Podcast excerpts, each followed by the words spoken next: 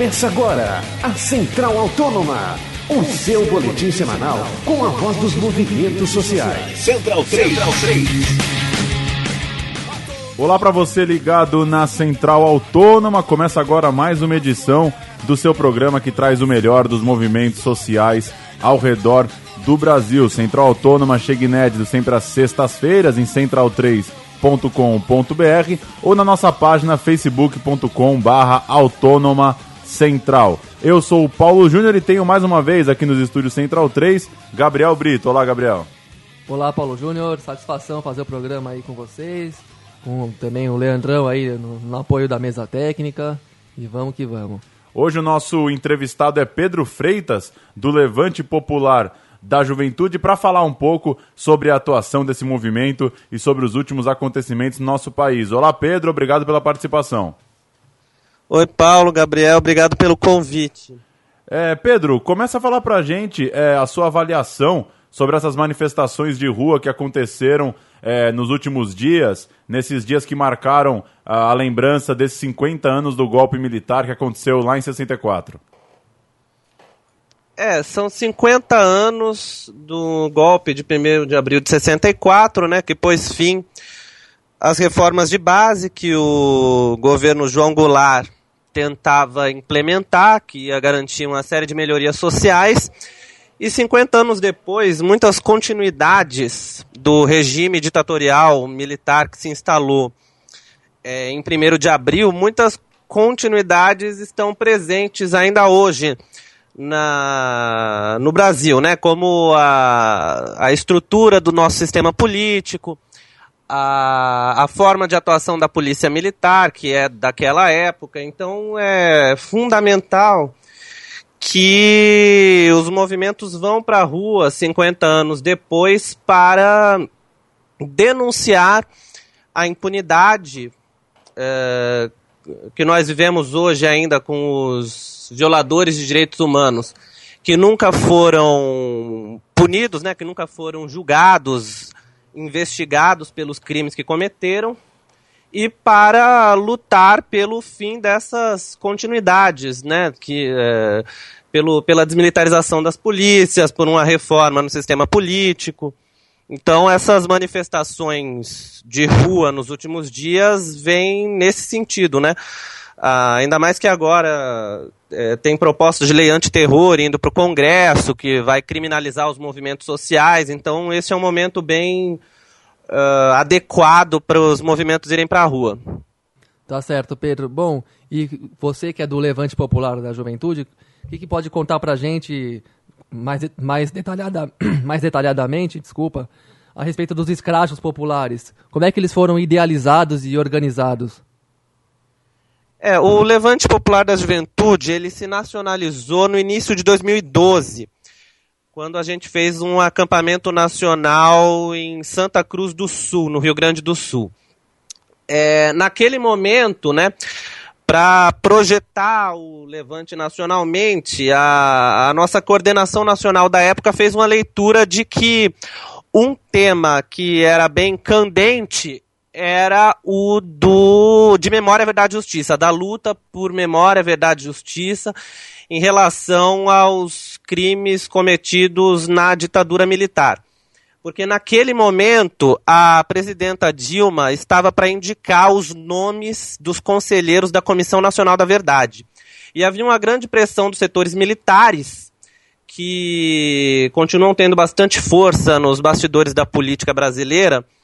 Havia uma grande pressão para que a Comissão Nacional da Verdade não saísse, e havia uma conivência da grande imprensa, né, é, em relação ao tema. Não havia uma, um suporte midiático uh, para impulsionar a criação da Comissão Nacional da Verdade. Então o Levante se articulou com setores é, que, que estão nessa luta por memória, verdade e justiça já há décadas. A comissão de familiares de mortos e desaparecidos políticos, as comissões de memória, verdade e justiça que foram se formando nos estados, e a gente uh, calculou, né, que fazer escrachos em frente às casas dos torturadores uh, era uma forma bastante afetiva de denunciar esses torturadores para os seus vizinhos, que na maioria das vezes não sabem que moram do lado de torturadores sanguinários que torturaram, estupraram, é, mataram militantes de esquerda que se opunham ao regime ditatorial que foi instalado em primeiro de abril.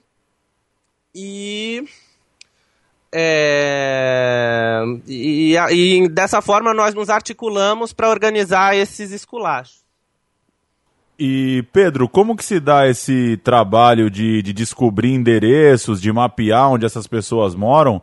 E só para insistir um pouco e finalizar esse ponto, é, que importância que você acha que isso tem tido, que esses escrachos têm tido no nosso atual ambiente democrático? Olha, o trabalho de, de busca de endereços, ele é bastante restrito. A gente forma um grupo, é, normalmente quando vai organizar um escracho, um grupo reduzido de cinco pessoas que tem acesso ao total das informações.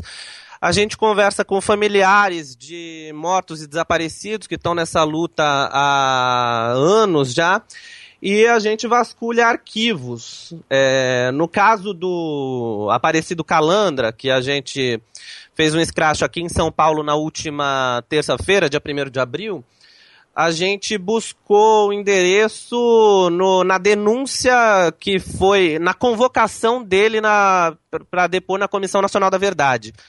Acho que o arquivo está disponível online, é, e se você olhar vai ter lá os endereços, mas nu- nunca, muitas vezes não é tão fácil assim. Qual foi a outra pergunta mesmo?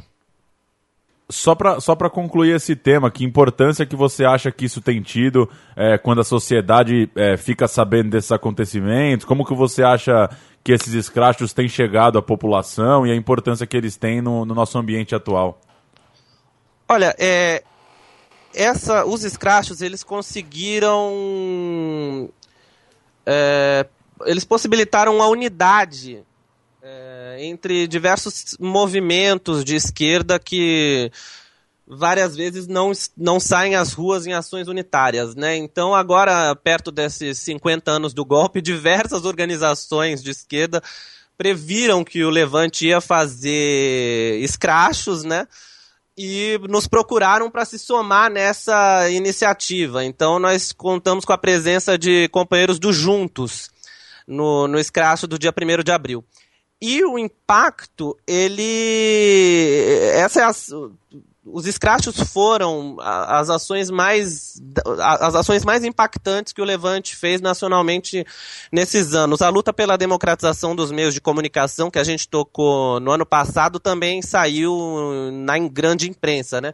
Mas os escrachos, desde dois mil e doze, ganharam atenção, é, nacional e inclusive internacional. É, e conseguiram, acredito que, avançar na, nessa consciência, na cultura política.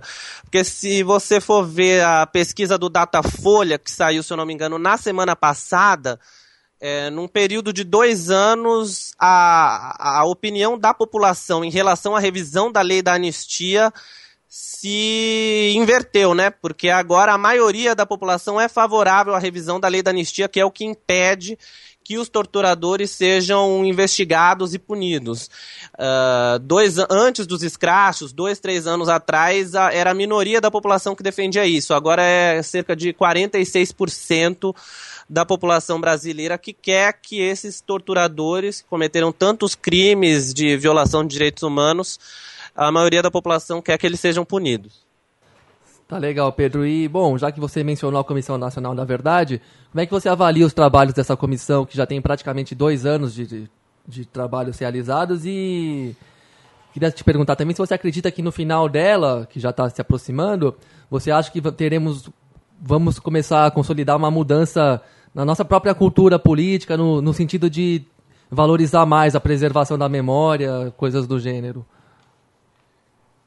Olha, é, a Comissão Nacional da Verdade, havia uma grande expectativa em torno dela, e após um ano de trabalho, uh, os movimentos que pautam essa luta por memória, verdade e justiça estavam decepcionados com o andamento dos trabalhos, porque a comissão não fazia, não estava fazendo audiências públicas, o trabalho estava escondido, depois de um ano de trabalho não se sabia o que estava produzindo, então havia uma decepção é, em torno dos movimentos. Aí no dia primeiro de abril do ano passado, de dois mil e treze, o Levante fez uma espécie de escracho à Comissão Nacional da Verdade, que a Comissão Nacional da Verdade, em abril de dois mil e treze, veio a São Paulo uh, na abertura dos arquivos do D O P S, do arquivo estadual aqui, do, do, do estado de São Paulo. E aí a gente, o coordenador da Comissão Nacional da Verdade na época era o Paulo Sérgio Pinheiro, e a gente foi levar uma lista de reivindicações do Comitê Paulista por Memória, Verdade e Justiça para tentar mudar a forma de atuação da Comissão Nacional da Verdade.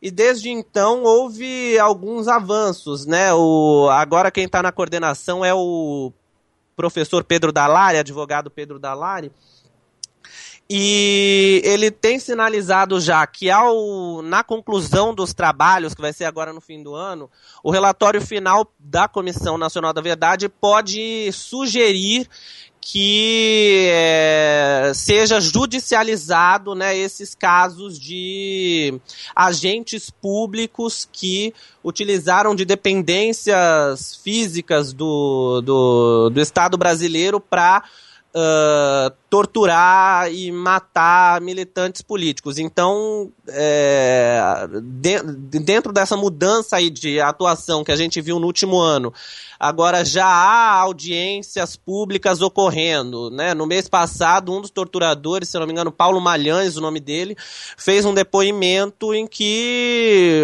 sistematicamente contou que matou e torturou e faria isso novamente pelo bem da segurança nacional. Então, é, com, agora o, os trabalhos da Comissão Nacional da Verdade estão mais visíveis, estão mais palpáveis para o público, né, para a população, e com esse indicativo de, de, de relatório final, de continuidade dos trabalhos, eu acho que uh, já há uma expectativa melhor sobre a conclusão dos trabalhos.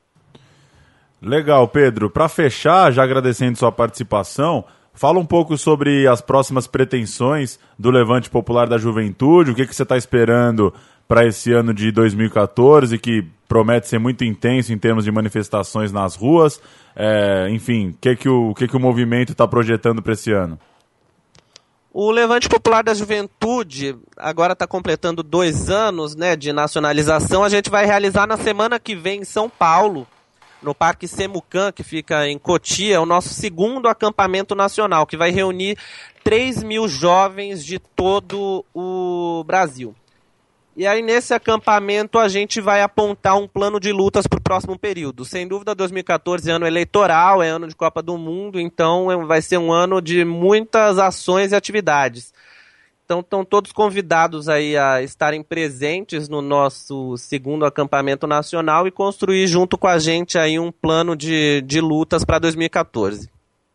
Maravilha. Central Autônoma conversou com Pedro Freitas, do Levante Popular da Juventude. Pedro, valeu pelo papo, bom trabalho aí para você. Valeu, obrigado, Paulo e Gabriel.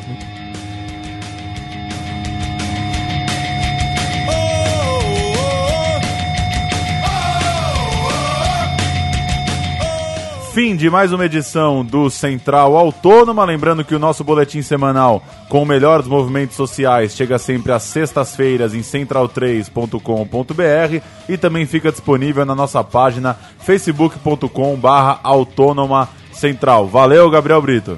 Valeu, Paulo Júnior, satisfação fazer mais um programa com vocês aqui. Semana que vem estamos de volta e acompanhando todas as movimentações que se refiram tanto à memória histórica do país, tão necessária, como também às movimentações do presente, que prometem ser bem interessantes.